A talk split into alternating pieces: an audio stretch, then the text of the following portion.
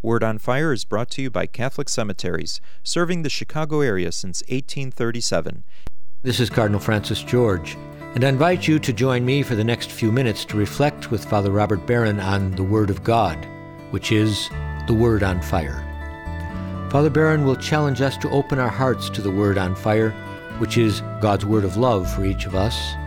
If our hearts are open, the Lord can change and transform us so that we might speak with love about the one who is love. The Archdiocese of Chicago, through the generosity of Sacred Heart Parish in Winnetka, now presents The Word on Fire. Peace be with you. Friends, today we commence this wonderful and holy season of Lent. And to me, it's very interesting now on this first Sunday of Lent, the church asks us to meditate on animals. What? Animals? Well, yes.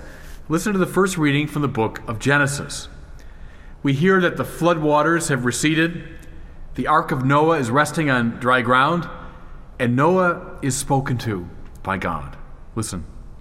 See, I am now establishing my covenant with you and your descendants after you and with every living creature that was with you, all the birds and the various tame and wild animals. The second reading, too, today from Paul, from Peter rather, draws attention back to Noah's ark. Covenants. God makes them throughout the Bible. There's a covenant with Abraham, a covenant with Moses, a covenant with David. Jesus himself says, This is the cup of my blood of the new and everlasting covenant. But this is the first one. The first covenant made, God's contract, God's agreement, is made with Noah. And listen again. I'm establishing this covenant with you and your descendants, quite right, with human beings, and, and with every living creature that was with you, all the birds and various tame and wild animals. Huh the covenant has to do not just with us, but in some sense with all of creation. We're all implicated in God's plan, all of us, every creature. This, of course, is consistent throughout the Bible. The Bible is a very cosmic book. Read any book of the Bible with this rubric in mind. I think you'll see it. Earlier in the book of Genesis, we hear about the creation not just of human beings, but God's creation of all things. We hear descriptions of planets and plants and animals, even all the things that creep and crawl upon the earth, even the insects are somehow ingredient in God's great plan. We also hear that the fall has affected not just us, but the fall, in some sense, affects all of creation all of it, the cosmic sense in the Bible. You see it now everywhere. Read the Psalms. The psalmist is always proclaiming the beauty of the heavens. He's talking about the animals and the plants. He talks about the fish that swim in the seas. All of it give glory to God. All of it witnesses to God's presence. Look in the great book of Job. When Job tries to understand his suffering, what does God do? God gives him a tour of the cosmos.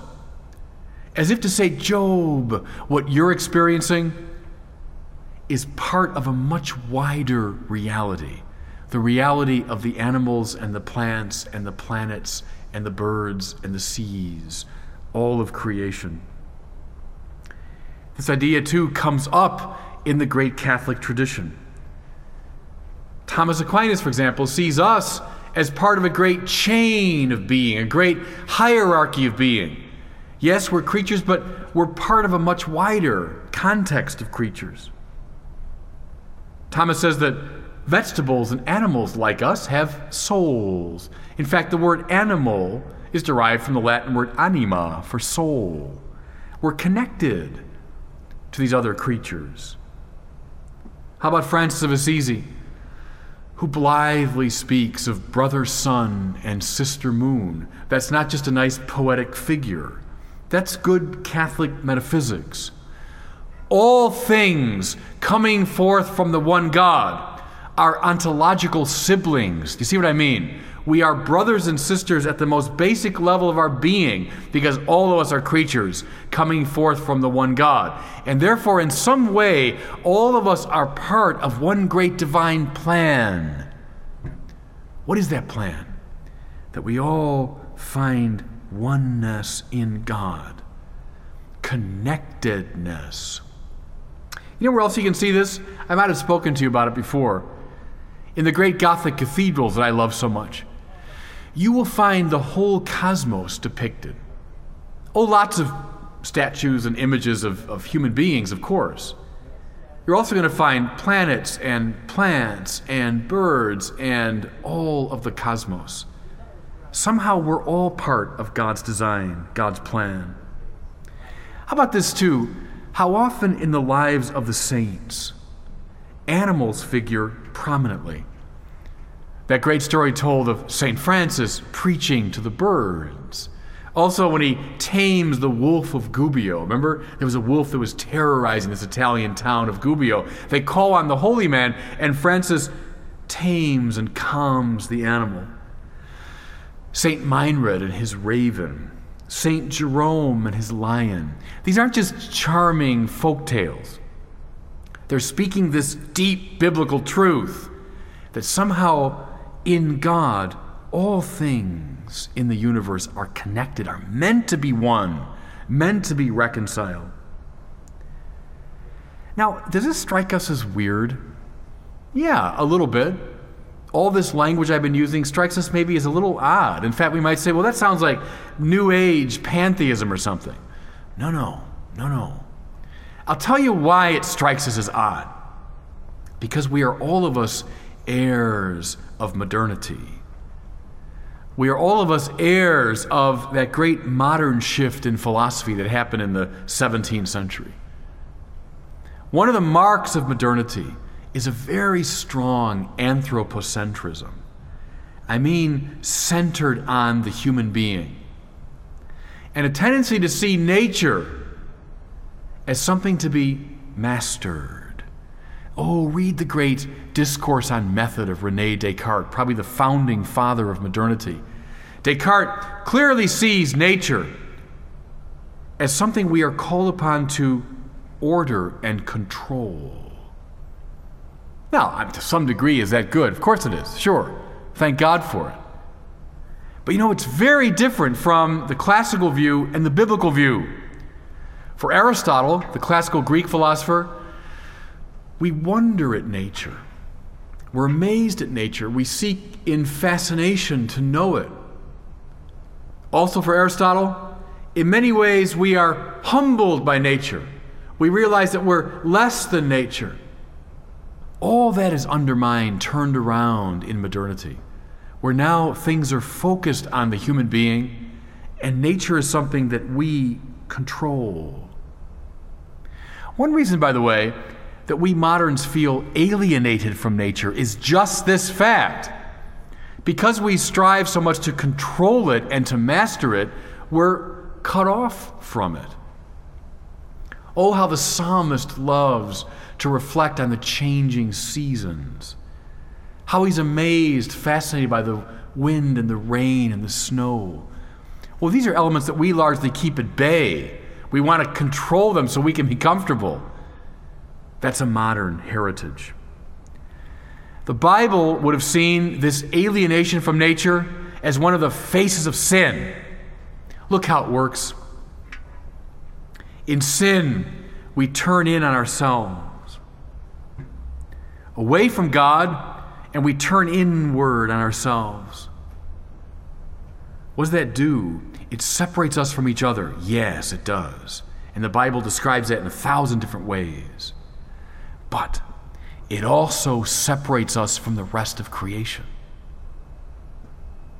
Separates us from the cosmos, from nature. And how beautifully symbolized all this is in the flood. That's why that story is so archetypal, even for us now. What does sin do? It produces floodwaters that carry us away in separate directions. Let that image now stay in your mind flood waters that carry us away separately from each other.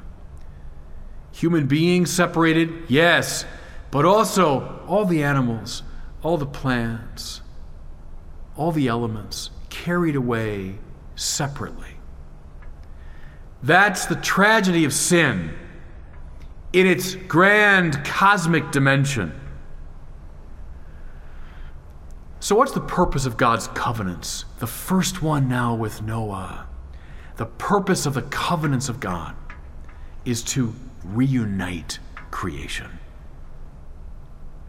When we learn once again to walk in the ways of the Lord, when we learn once again to turn to God, we, listen now, in that very move, find our unity with everything else in the cosmos. Because when you turn to God, you find through that great center that which connects you to all that God has made.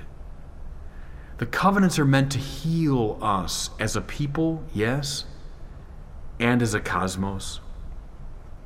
Now, now, with that background in mind, let's glance at the very short gospel the church gives us for this first Sunday of Lent. It describes Jesus' journey into the desert after his baptism. The desert, the place of lifelessness, that's a symbol for sin. That's what sin has done. It's divided us from each other, divided us from creation, and now there's a empty, desolate place. Where does Jesus go? He goes into that place,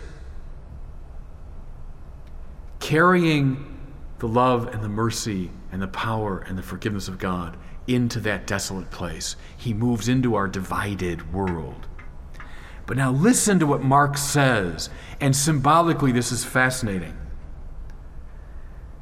He says, He was with the wild beasts, and the angels waited on him. Now, can I suggest to you that's a beautiful image? It's a beautiful kind of icon. Jesus in the desert, reconciling the angelic and the animal, the spiritual and the corporeal. The angels wait on him, and he's with the wild beasts. Do you see now how, like a magnet, he's drawing all of creation together around him.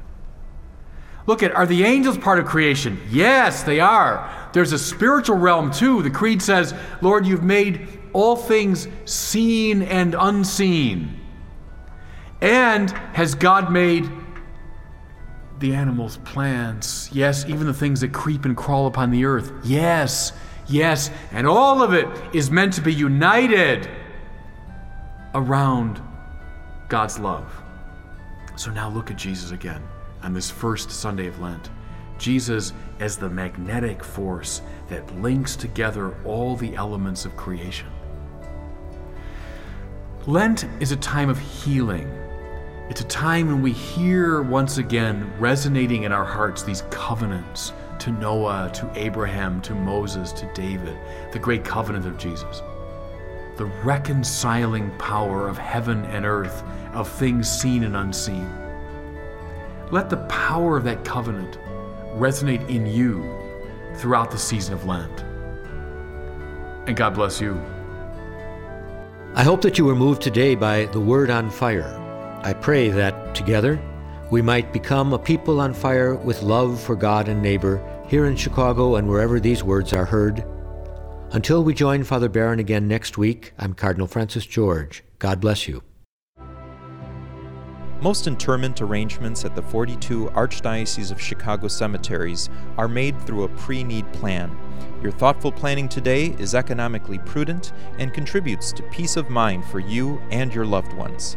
Catholic Cemeteries counselors are available at your convenience. For more information, call 708 449 6100. Catholic Cemeteries, serving the Catholic community since 1837.